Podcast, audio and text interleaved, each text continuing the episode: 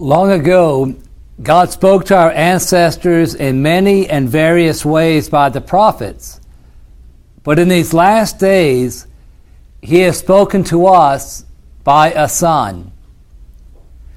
These words at the beginning of the letter to the Hebrews are words which may be special for us in this season of Advent, and I offer them as an invitation for you and for all of our families to reflect upon the revelation of God's love in Jesus Christ as we prepare ourselves to celebrate Christmas this year.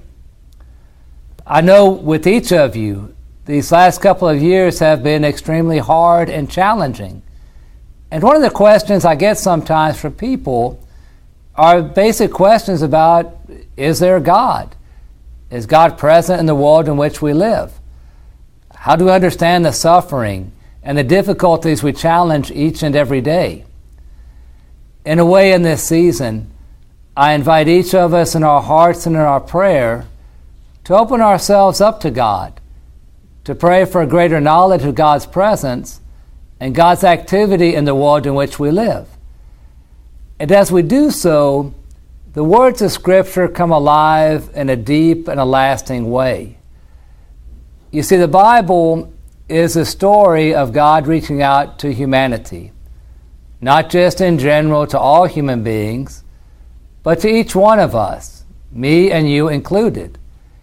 And as we read and share the stories of Scripture, we read and share the story of God who is alive God who is powerful, God whose love is even stronger than the things we may be afraid of or are challenging us at a particular time. You see, Advent is a time where we read the stories of the prophets that God created us in beauty and goodness, that God's love always sustains us each and every day, acknowledges that we as humans can sin and fall Sometimes we can wander and be led astray by evil and the works of Satan. Yet God always wants us to call back call us back to himself, to live in his love and in his mercy. And then for us, we believe with the letter to the Hebrews, in the fullness of time, God so loved the world, he was born of Mary a virgin in a simple manger in Bethlehem. You see, for us, the story of God is the story of salvation, the story of hope and of healing. I pray with you, with all of our families, that in this season we can take time to listen again to the stories of Scripture that speak the word of God's love and healing for each of us each and every day.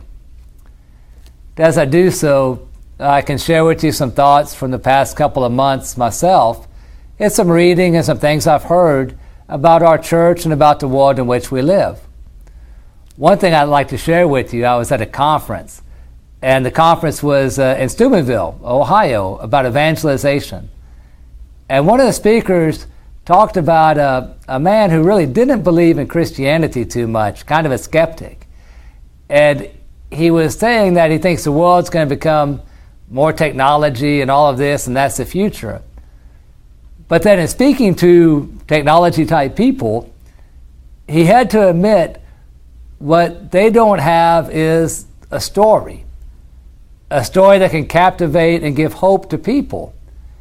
And then he said, a story like the Catholic Church had in the 13th century, the story that Catholics still have today, that we believe that God is alive and real, and that if you take a dinner over to your neighbor to feed them when they may be lonely or don't have anyone else at home. When you take the time to watch on TV a, a prayer service and say, I'm going to pray for those people today. When maybe you do go to church, and when you're at church and praising in God with all the people around you, you decide to pray for someone you don't even know, but pray for the Holy Spirit to be with them in the midst of all that we have going on, the power of God's love is stronger than any evil. And we know that if we give our hearts to God, God's love prevails each and every day. I hope you have a holy and blessed Advent. I thank you for taking the time to listen to a simple message today. That maybe we take time to read those stories from the Bible and realize they're not stories from long, long away, they're stories for today. That as God has spoken to the prophets, to our ancestors, and they came to know and love God, so now God speaks to us through His Son, Jesus Christ our Lord, by the power of the Holy Spirit in His people. May God bless you and your families in this holy season of Advent. And may, may Almighty God bless you, the Father, and the Son, and the Holy Spirit.